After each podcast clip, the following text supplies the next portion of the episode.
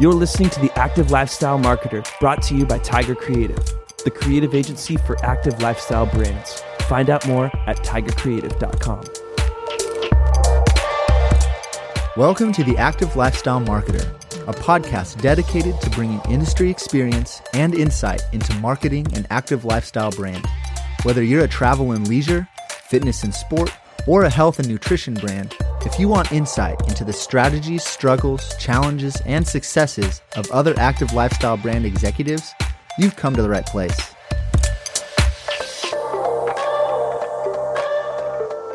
Welcome back to the Active Lifestyle Marketer. Today on the show, I have Mike Henderson with us.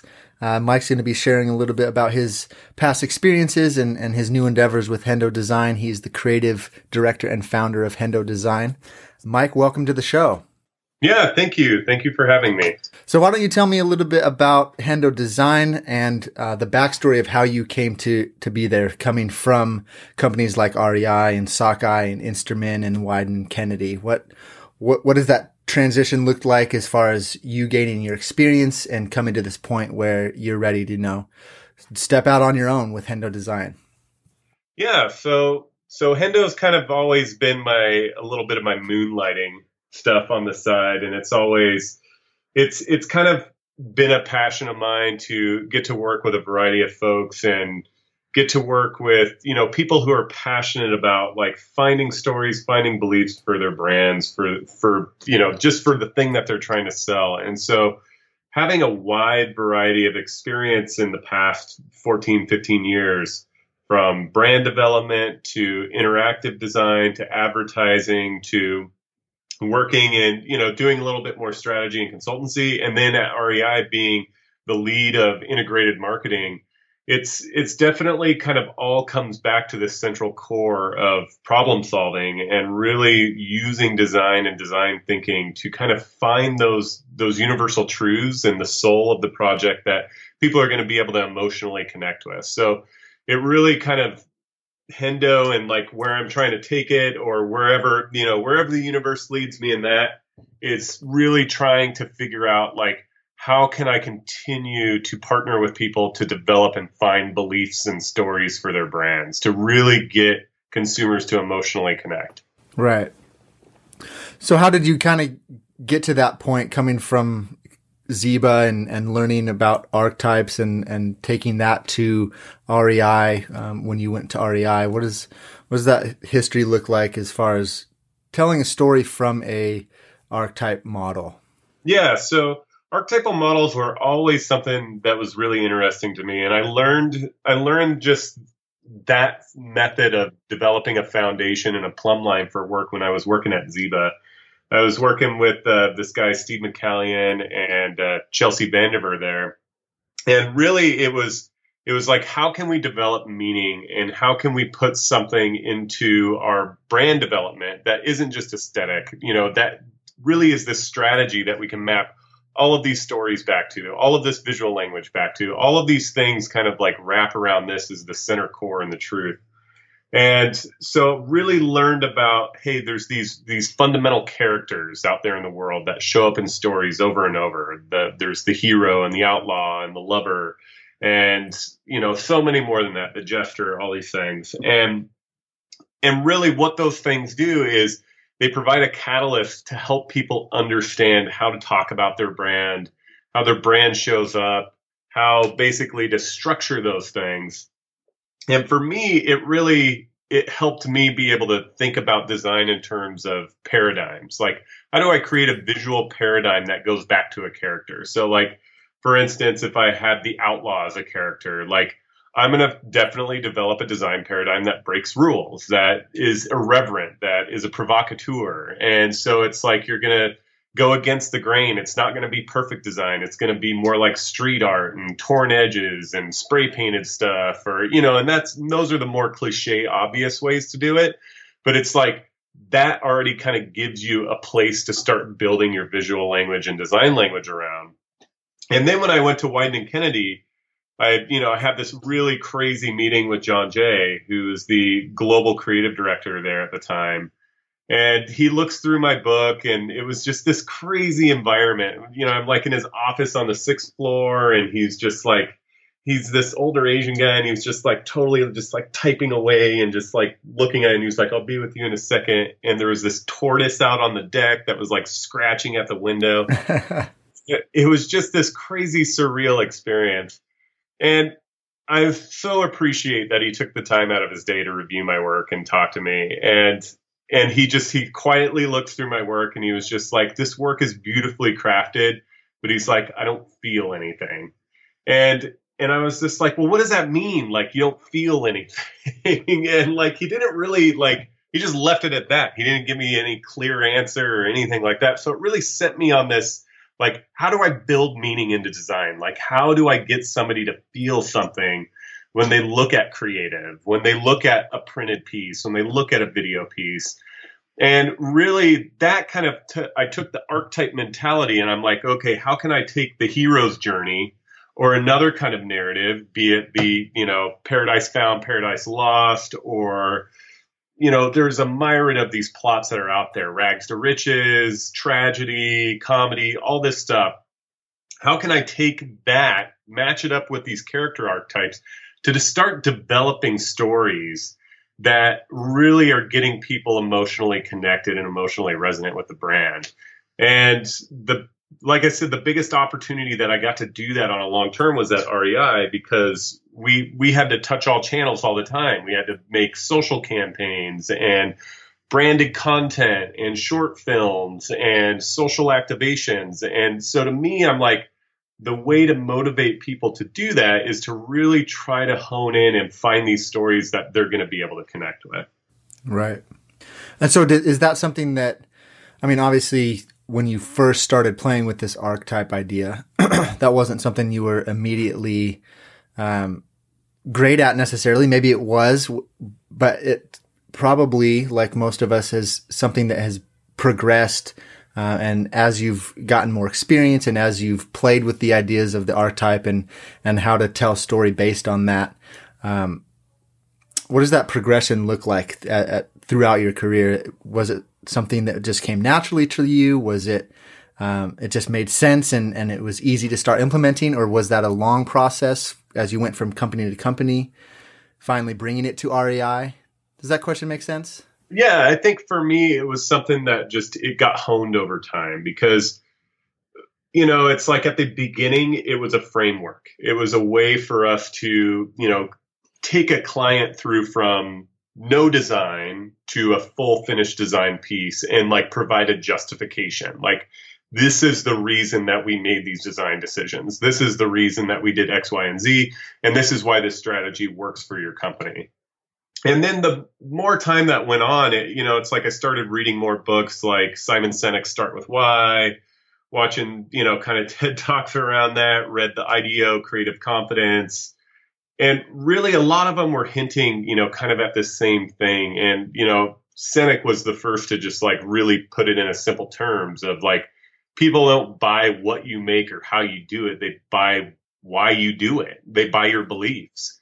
And and so for me, I was like, oh, okay, here's somebody who's been able to take all of this like archetypal theory that I've learned and experimented with, and they've distilled it down to like one little easy nugget that people can understand is like this whole idea of why. Like, so at REI, you know, I'd always go back when we were selling products and really ask people, it's like, I understand what it is. You know, when we'd work with private brands, which was kind of our house brand, we were selling these brand new backpacks and they're like they're lighter and they're all these you know they're all these awesome things and they really wanted to do this this kind of maker film. They wanted to show somebody in the studio designing it and cutting it out and all this stuff. And I, you know it's like i was sitting there kind of really wrestling with it because i'm like that doesn't resonate with me because I'm like, I love that you guys take this time and energy to like make a great backpack and that you work on the threads and the colors and you go through all this process. But I'm like, for a consumer, you're not really hitting on the belief. You're not really hitting on why they should buy that product. Right. So for me, it was really, you know, going back to it's like, okay, at REI, we'd always say the life outdoors is the life well lived. So I was like, let's show that. If that's our why, if that's our belief, if that's the core construct in which the reasoning behind everything we make, then we need to like really show that. We need to show that the outdoor experience is what inspired us to make these things. And I remember being on shoot and we got rained out. And I was like, let's just shoot it anyways. Like, let's just shoot all the gear in the rain. Let's shoot people in tents in the rain because I'm like, for me, as somebody who's a backpacker and a and a fly fisherman and spends a lot of time outside, you get caught in weather a lot. Mm-hmm. And to always show the utopian outdoors of sunny days and clear skies doesn't really help me as a consumer understand and prove your product.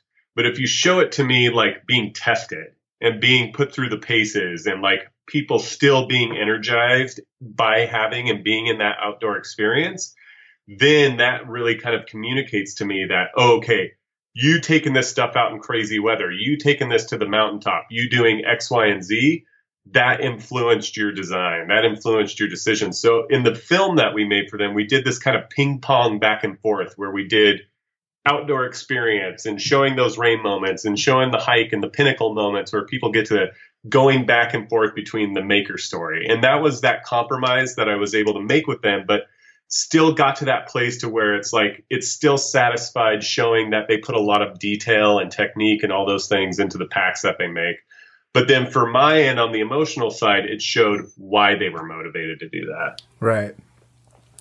So when you came to REI, did you bring the archetype idea with you? Were they already implementing that? Uh, what, what did that look like as you entered into REI? So I definitely brought it with me. It was something that that I'm sure that I don't know if they would have gotten there eventually or found another way to frame it or looked at in it. But for me, it's like I've always worked with that over the last, you know, 10, 11 years since I learned it at Ziba. And it was one of those things to where the first campaign that I got to work on there was Trails. And um, we just called it Trails 2.0 because it was our second iteration of Trails. And and I convinced them, I was like, okay, let's do let's do short films. Like let's do three short films and Let's not sell the product, but let's sell the experience. Let's sell the brand. Let's really sell the life outdoors of life well lived. But let's put it through these different lenses.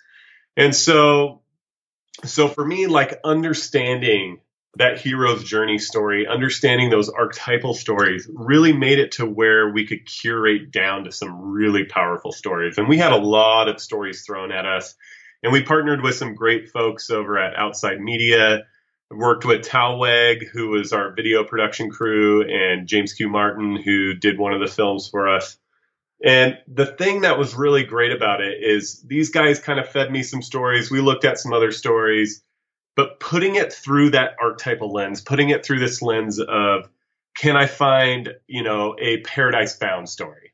And like for me that was that was trail angel. Trail angel had the strongest plot line of all three of the short films. And we stumbled on it. Like when we first heard about it we're just like it was kind of a weird move for us in terms of the other two stories were both about elite athletes. Like one was an ultra runner who was in his 60s who had like a ton of hundred milers under his belt and the other one was this woman, Lael, who is like an amazing mountain biker. Like she is like crushing it. Like she just won the Trans Am this last year, which is a cross country West Coast to East Coast race. Yeah. She, she, beat all the dudes. like she's just she's, she's an crazy. She she is. She is so good. And so these two guys represented like human awesomeness. So it's like you sit there and you watch it and you're just like, oh, that's amazing. But then we got Ponytail Paul with Trail Angel, and this guy's just like a normal dude. Like he hasn't even done the AT as a through hike. And so for me, I'm just like, oh man, I'm struggling with this because this doesn't fit like the mold of like kind of what we're what we've been doing. But there was something really, really intriguing about his story in the sense, and something that I personally connected with too, was that he had this intense like PTSD from just you know, have an abusive father and just like getting into this place to where he just his identity was just torn. And so he just he had a breakdown. He like retreated from his family, he retreated from people. He just he couldn't handle like being around people because he was just in fear all the time. And and he gets to this point in the in the film where he's like I just started going out to the woods just as like a form of peace and therapy and And to me, I'm like, oh my gosh, I'm like, I do the same thing. I'm like, when I've had a crazy day or when, you know, stuff at home is nuts or whatever, I'm like, when I go on a hike or when I just get outside, it just kind of like melts it all off. And to see this guy and to see his story, it just like one, it just it resonated with me a little bit personally. But to hear that he was able to find like like full healing and get back to a place of peace through going outdoors and through helping through hikers by hanging food buckets and just like randomly hiking out with like a stove and making food for people. He was like through that experience and through people trusting him, like he was able to find healing. He was able to find trust for other people too. And to me, I'm like, it was so rad that that story came from just a normal guy. And because of that, that's that story had the best response. It had the highest level of social engagement. And it was just, it was one of those things where for me, it helped me prove to some of the folks at REI that hey, we don't always have to showcase these elite athletes who are amazing at their sport. Right. We can we can take people who are normal everyday folks and show that the outdoors still has amazing power with them. Well, because that's most of us. Most of us look at the the crazy athletes who are at the peak of what they do and we go, "Oh, that's really cool. I want to I want to watch them and I want to see what they do, but that's not me. That that's not gonna that doesn't relate to me as just a normal dude who still likes the outdoors, but I'm not gonna go run hundred miles because I'm not crazy. Totally. Like one of the campaigns or just a moment in a campaign that I referenced for them was when Nike did that spot for Find Your Greatness for when the Olympics was going on. Mm-hmm. And they just, they showed the fat kid just running down the dirt road and I'm like, as much as he is not a representation of athletics at its prime, he's a representation of the spirit of sport, of overcoming something through sport. Of here we're seeing a hero's journey, but we're seeing somebody at the beginning of it versus an athlete who's amazing and you see them at the end of it. And, you know, just like any athlete goes through a victory moment or a failure moment, another thing that I like pushed really hard about bringing to REI was just this whole idea around like we got to show the struggle too. Like we can't just show the awesome good things like because the hero's journey like you have to show those hard moments. You have to show the climb. You have to show the sweat on their brow and all of these things as they get to that moment of victory.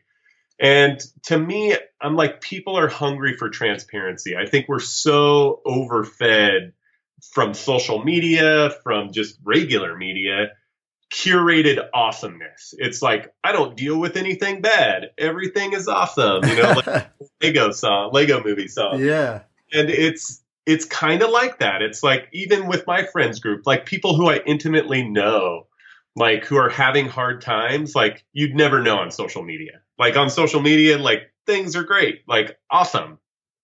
But I think there's part of us that understands like a part of the human story is like going through hardships sometimes and overcoming those hardships or getting help from people to overcome those hardships. Right. And so when I like kind of sought out to do these stories, I was like, I'm like, they have, like, they have to have a struggle. Like, we have to show someone's struggle in these stories. Like, and we have to show how the outdoors was a catalyst in taking them from a negative point to a positive point or from a positive point to a negative point. Like we just have to show some sort of value shift. As a company, I mean, they're always really striving from going from negative to positive. I mean, it just makes sense. It's like if you're selling a product, you don't want to show somebody using that product and having a harder time. Right. But you don't want to just make everything glossy because then it doesn't become believable. Like if everything's just glossy and happy and cheesy smiley, which is kind of what in the catalog world REI had been for years and years and years it's like we'd always joke me and me and my buddy Andy, who's a senior art director there. We'd walk around the office and there's these like late 90s, early 2000s photos that are huge and they're plastered on the wall. But everybody's just got these like cheesy grins and like it's HDR and everything is just like hyper stylized. And we're just like, it just, it feels so plastic, right? You know, it's like we both of us being outdoors guys we're like that's not real like what's real is your knees hurting, your ankles hurting, your socks getting soaked. Like we did this multi-day backpacking trip in Alaska and him and I like I got heat exhaustion one day and his buddy Ken like found this glacial stream and like he was like Mike go dunk your head in that thing. But it's like I hiked that entire like 4 day 3 to 4 day trip with wet socks because the snow was melting off and the ground was just like soaked everywhere. Which probably which probably meant blisters and and all kinds of just yeah, disgusting feet that hurt and smell. but it's one of those trips I'll never forget. Right. And I'll always look at and like I mean another example was like I always love like outdoor photography. So I go and like shoot Rainier or Mount Hood up here and I convinced my brother to go up to Mirror Lake, which is close to Mount Hood, mm-hmm. and camp overnight in March because we didn't get any snow that year. We both like, and I had like a bad rated sleeping bag, and he had one too, and we just like froze our butts off that night. I don't know how, like, if you have siblings, but I'm like, we were getting like real close to one another so cold, uncomfortably and, close and so the next morning I got up at like 4:30 a.m. to like take a photo of the sunrise coming up over the lake and on the mountain. And it was like the most beautiful thing. And I gave him a giant print of that photo and put it, you know, put it in a frame and everything for him. But the thing is, is every time I look at that that photo, I remember that stupid night where we were both like freaking off, and then got up the next morning and like went and had breakfast with one another. Yeah, everybody else that sees that photo thinks it was probably a perfect trip and it was just amazing. But you guys know that you guys know the truth. It's like you look at it and you're like, "Oh, the lake is so serene and peaceful," but no, we froze our butts off and like no bleeding. one else, no one else was there, and we're just like we're the dummies who like came in and camped out in March on Mount Hood. Oh man, that's so true about about being in the outdoors. It's there's there's that contrast, you know, the contrast between this is so amazing, but also there is that struggle a lot of times that um, I think if you can tell that story can relate to a, an audience so much better than just telling the everything's awesome piece of the yeah. story. And I would say that story spans across everything. I mean, it's life. Right.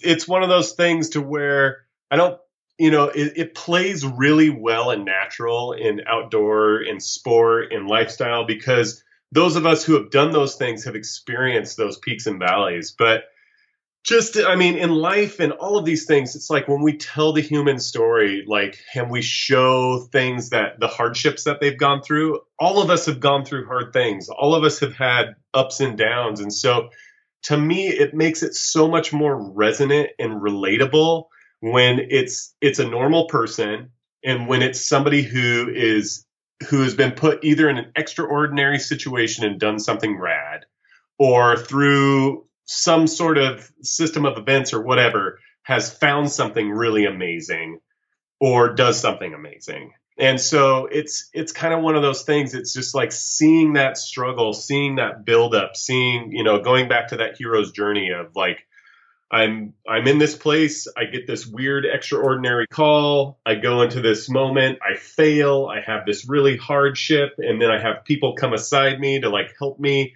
And then finally I overcome, and then I come back, but I'm changed. I'm a different person. And mm-hmm. so it's like I've always kind of like looked for those things because I feel like that path is something that all of us as human beings fundamentally understand. Right. So as as you brought that archetype model into REI? Is that something that they um, they received well or quickly, or was that a long process for them to to say, okay, let's try this? Uh, we'll let you run with this idea.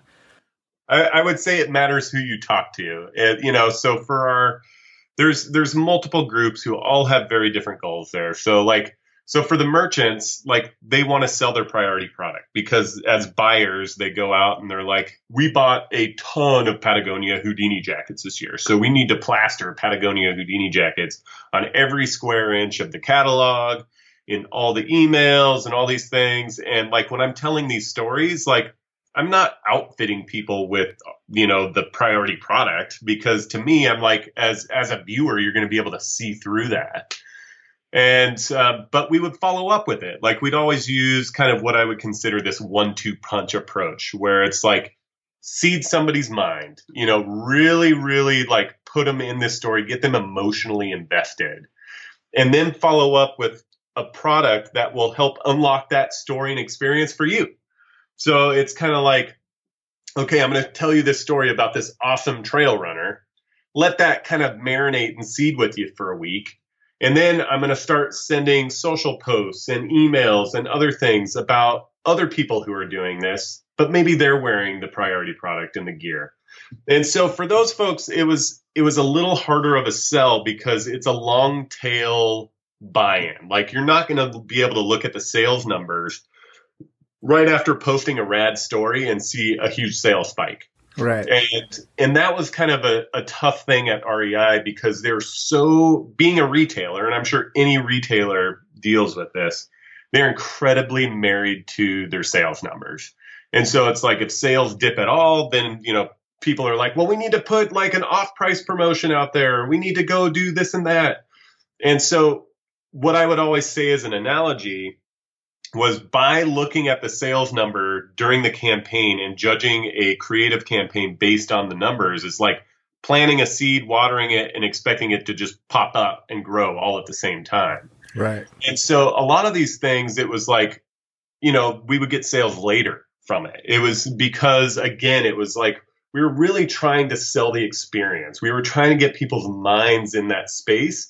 And as a result, like we had category lifts in all three of those areas. No, we didn't like specifically sell one product and like have it fly off the shelves, but all of the mountain biking stuff sold a little bit more and all of the backpacking stuff sold a little bit more and all of the trail running stuff sold a little bit more.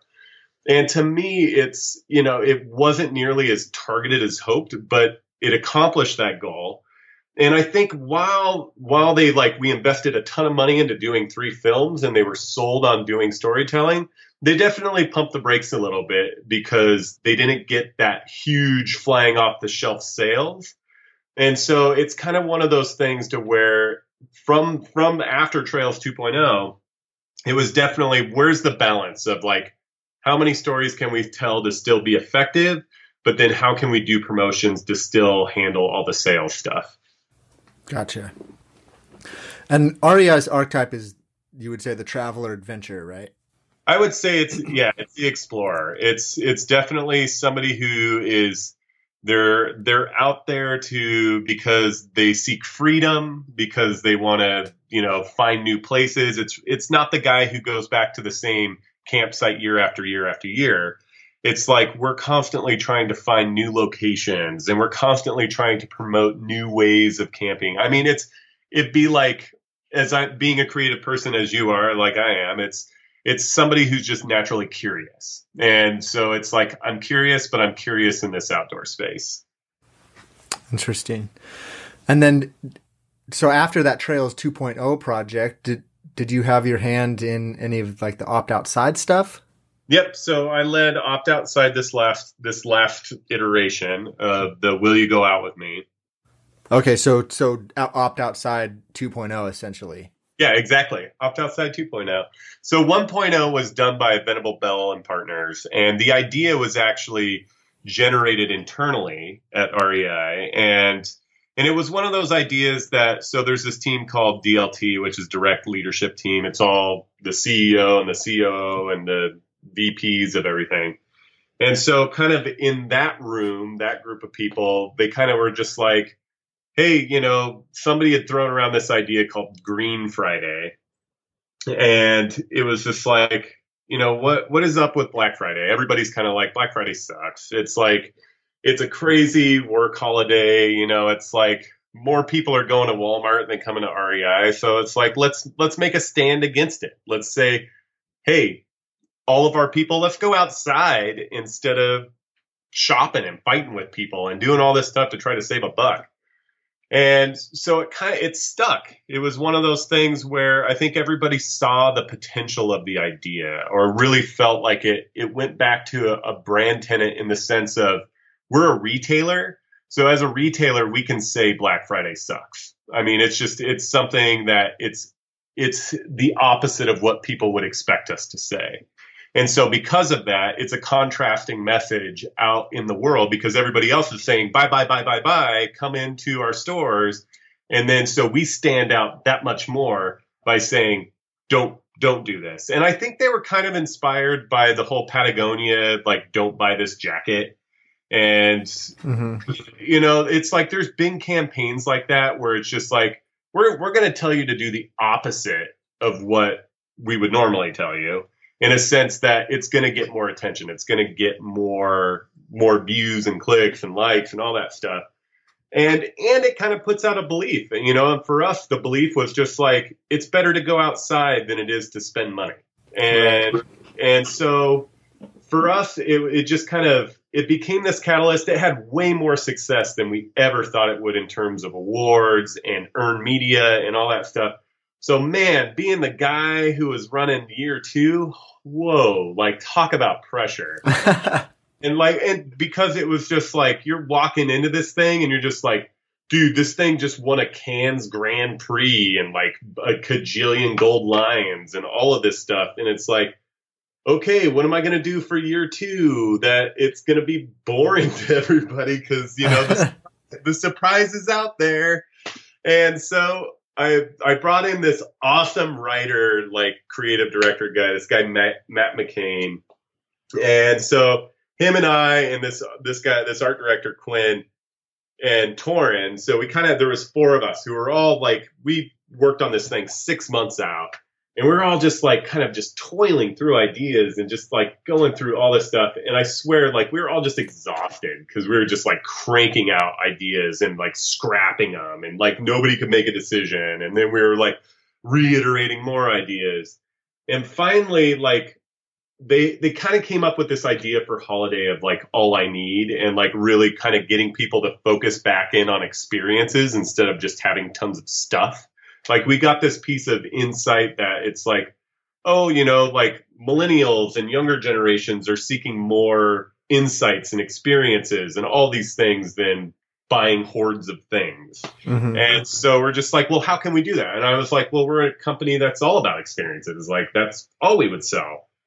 And as much as we sell the gear, it's like the gear is all to help you have that experience. And so we kind of have this thing of like, Torin wrote this great line of like the stuff that we remember isn't stuff. And it kind of like it became this catalyst of like, okay, the, let's use that for holiday. So for holiday, let's be the opposite instead of like towering presents in front of your tree. Like, let's just make it the focus of like, give one good gift, like have one thing that you give somebody that's going to help them unlock an experience. And then when we started talking more and more, you know, so we had that idea and we're like, well, that's not right for opt outside. So let's use that for holiday. And then as we get back into the opt outside thing, we just had this simple thought of, you know, it's, I think Matt even like kind of brought it up in this workshop that we had. It's like, what if we just like tell the world we can't do it alone? What if we just say we need help? And it was kind of this, we're like, okay, there's a seed there. There's something really interesting about that. And so we started getting public affairs involved and trying to get them to like reach out to the Nikes and the Googles and all these big major companies and just being like, we need help getting the word out there to get people outside. And, you know, it's like most companies, you know, especially outside in the outdoor arena, like our vendor partners and all those folks, like those people were happy to jump in and help because it's like they have that same mission. But man, talk about a huge lift trying to get a company that has nothing to do with the outdoors to like join with you. And and so and honestly, nobody did except for Subaru. Subaru jumped in and they joined us and they put the word out there and they got all of these Subarus in New York City so people could take their dogs out to the to the woods for free. And because they had the whole share the love campaign with the dogs and all this stuff. And so, like, they were an awesome partner to have, and they were so excited to join up with us on it. But the really great other partnerships that we got were state and national parks. Like, they were like, okay, we're going to do this fee free that day. So it's like if you went to a national or a state park that on Black Friday, no fees, no nothing. So we wanted to like partner with people to remove barriers. Like, I, you know, I was starting to like talk to talked to my boss Ben, I was like, how can we use this as an experience to start thinking about us as a helper brand? Like, how do we help you get outdoors? Like, how do we remove barriers for you? Like, if I think of like our goal and the reason why we exist, like, yes, the life outdoors is life well lived. Like, that's an amazing belief. But like us operationally, like, how can we be somebody who gets out of the way? Like, and who removes those barriers for you, either through like our classes where we teach you something so you're not so freaked out about trying something new, or it's something where, you know, we work with partners to get you a, you know, a fee that's removed or all of these things, or, you know, like we really were trying to convince like Uber or Lyft. They're like, hey, can you like donate rides that day to trailheads? Just really trying to find all these ways and partner with all these different companies to remove barriers to people to getting outside. And so again, it just went back to that. And then so for for the social movement, it really kind of like Quinn came he like just wrote this thing. He's like, I know it's cheesy and it sounds like dating, but he's like, what if we just do this? Will you go out with me?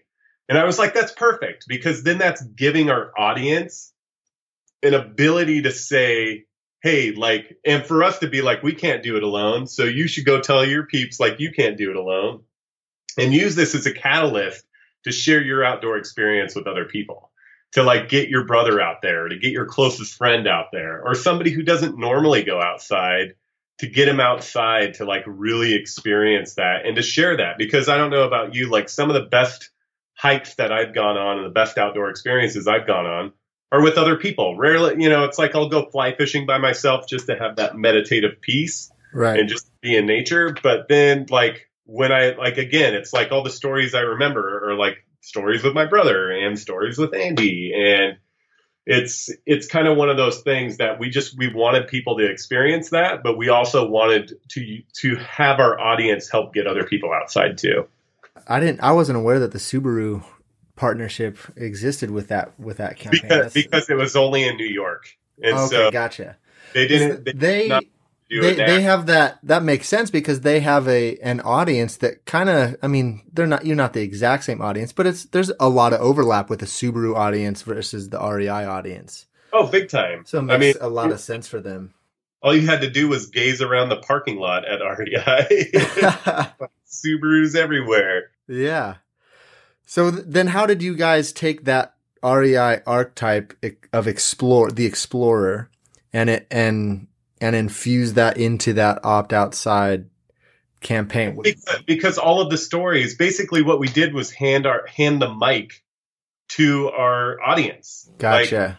Like, like you show us your exploration moments. Tell us what you're doing on Black Friday. Like we put the micro site together of like this feed of all the Instagram things and the hashtag of opt outside. And like, really, instead of us putting out one message to everybody, we took everybody else's message and just regurgitated it. And, and so our audience became our best content producer. And ultimately, we just gave them the charge to go explore. But in return, we just asked them to tell us what they were doing. And because we just asked a simple question of like, hey, what are you going to, like, who are you going to take and what are you going to do on Black Friday? Having those two things, like, and we, of course, we seeded it.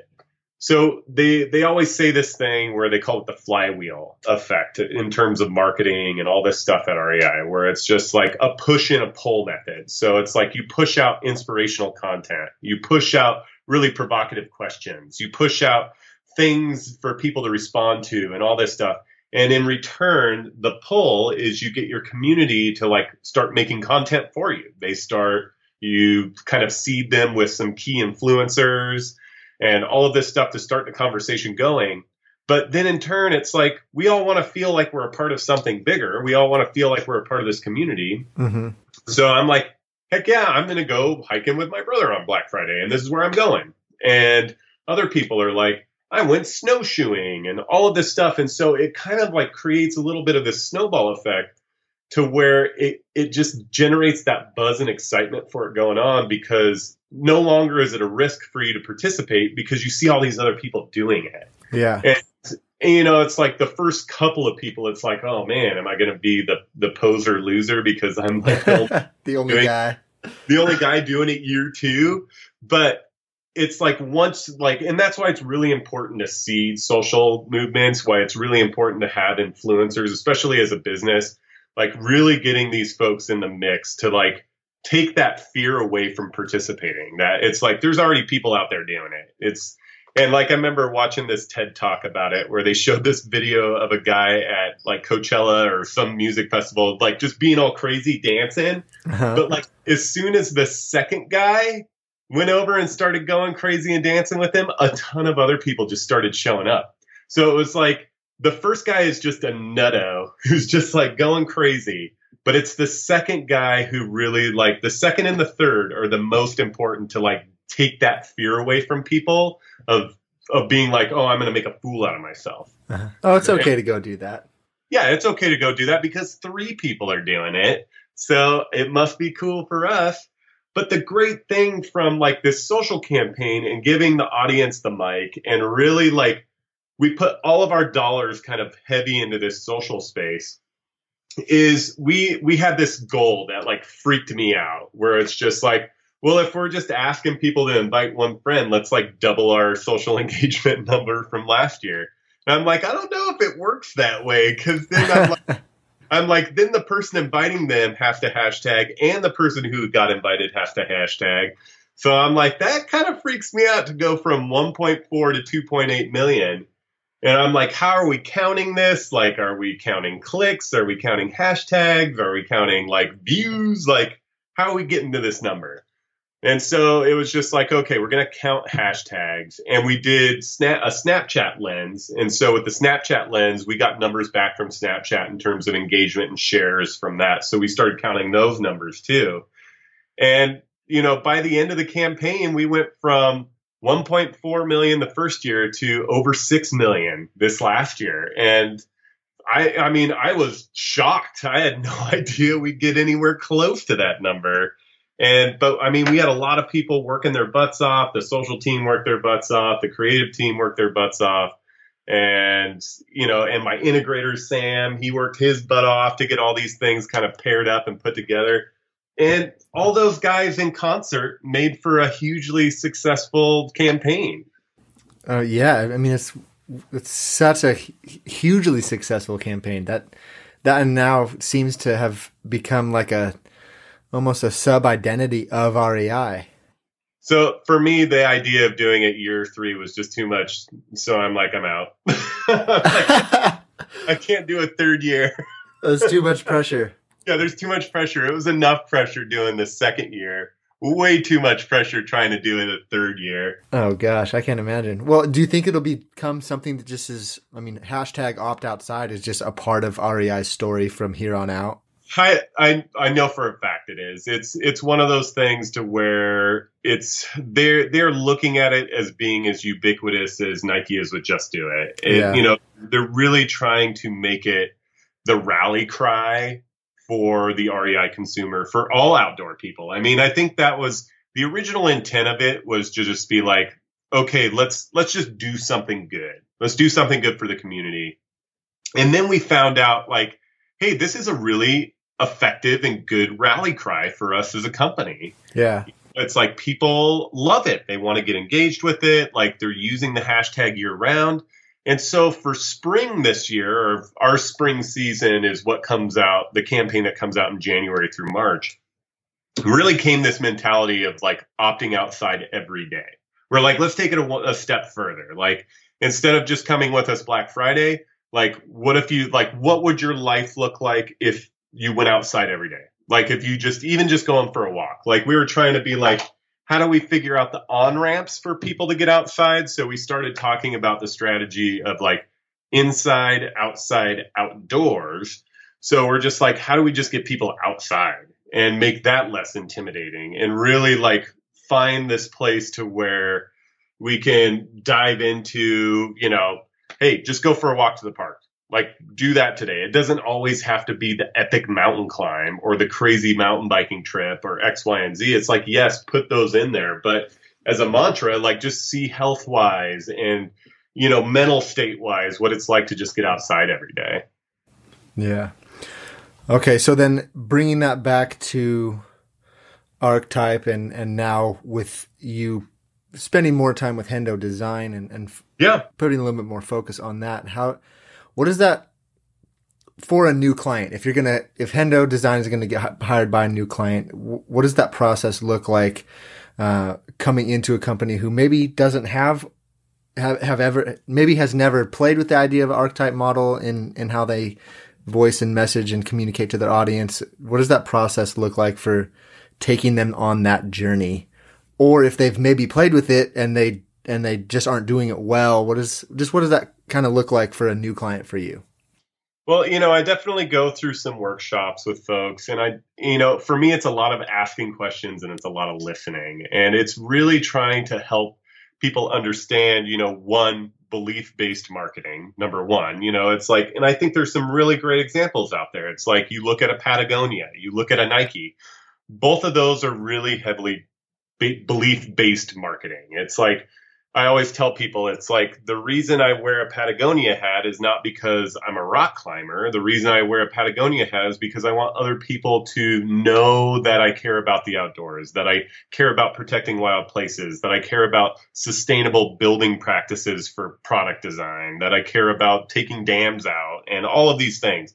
And so when they put out all this content, it's like generating that belief, but you have to get to this foundational place first to figure out what that belief is. And so if, if it's a new brand that needs to figure out kind of what their archetype is, I go through, you know, like an on-site exercise with them where we kind of have all these cards that have words on them. And this was a process that we used at Ziba where it's like, okay, put all of these character attributes on the card, but don't tell people what the character is.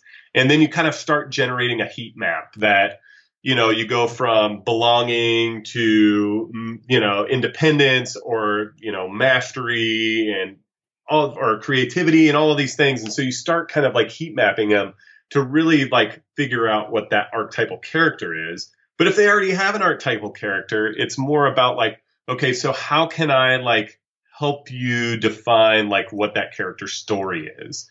Or how can I help you define like, say if you've got this product that you want to sell and it's and it's lightweight and it's awesome, I'm like, I'll come in and I'll be like, great, I'm glad that it's lightweight and awesome. What does it allow me to do? What does it help me do? Who are the kind of people that are using it? How can we showcase those people? How can we provide a clear window into somebody's experience or how can we write a story to like showcase that experience or just get somebody more emotionally involved and like dedicated to it. So it's again it's it's one of, it's very much a relationship. It's very much a back and forth. It's very much something where i'm not going to go into a black box and just like here's this perfect thing for you. It's you know it's it's really a lot it's a lot of questions it's a lot of listening it's a lot of patience and it's and it's getting to that place to where people understand too i mean it's an investment. Just like any anything that we do as creatives just as anything that a business wants to do in terms of repositioning themselves. And so it's like for me it's like i want to find those clients that like are willing to invest that time into it that are willing to like have those conversations that are excited about those conversations because if it becomes one of those things where it isn't in that place then i don't feel like i don't feel like the work is as strong as if i'm just trying to invent it from a vacuum. Right. Well yeah just just do this because we know we're supposed to do this and this is this is the best way to do things as a business rather than we actually have beliefs behind what we do as a business. So is there when you go into a potential client meeting do you, do you ask a lot of those questions to determine if it's even a good fit for you to yeah, work with a company?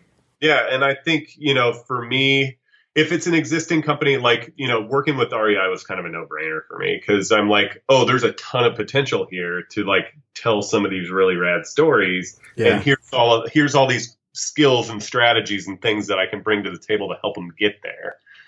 And then like but working with new clients, it's like, especially ones that haven't been making stuff or you don't have a clear idea, it really is. It's like really invest. You know, it's like there's a lot of times for uh, those initial conversations, it's like that's an investment from me as a creative, where it's like, okay, I'm not going to charge you for this initial phone call, but it helps me determine if this is going to be a good fit for you, if it's going to be a good fit for me, because I think, again, going back to that relationship piece, you have to build that like that trust, that candor with one another to be able to make good and successful work.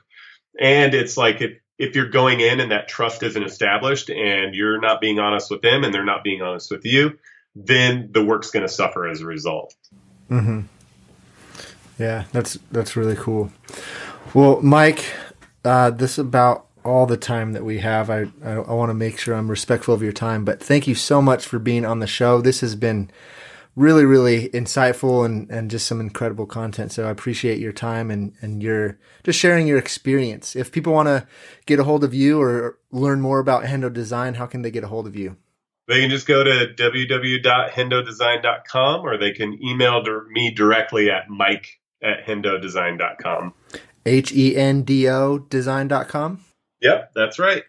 Perfect. Well, Mike, thank you so much again. And uh, we wish you the best as you uh, go go about building this this uh, Hendo design entrepreneurial thing for you. I appreciate that. Thank you so much. Thank you for listening to this episode of the Active Lifestyle Marketer. If you enjoyed it, we'd appreciate it if you rate and or review us on the iTunes Store. And make sure you subscribe so you never miss an episode. If you have a story to share with other active lifestyle brand leaders or know someone who would be a great guest on the Active Lifestyle Marketer, let us know. We love connecting with active lifestyle brand executives and sharing their insights and knowledge with our audience. Just send us an email at info at tigercreative.com. And lastly, if you need help telling your brand story, we would love to share how we could help in that process. Check us out at tigercreative.com. See you next time.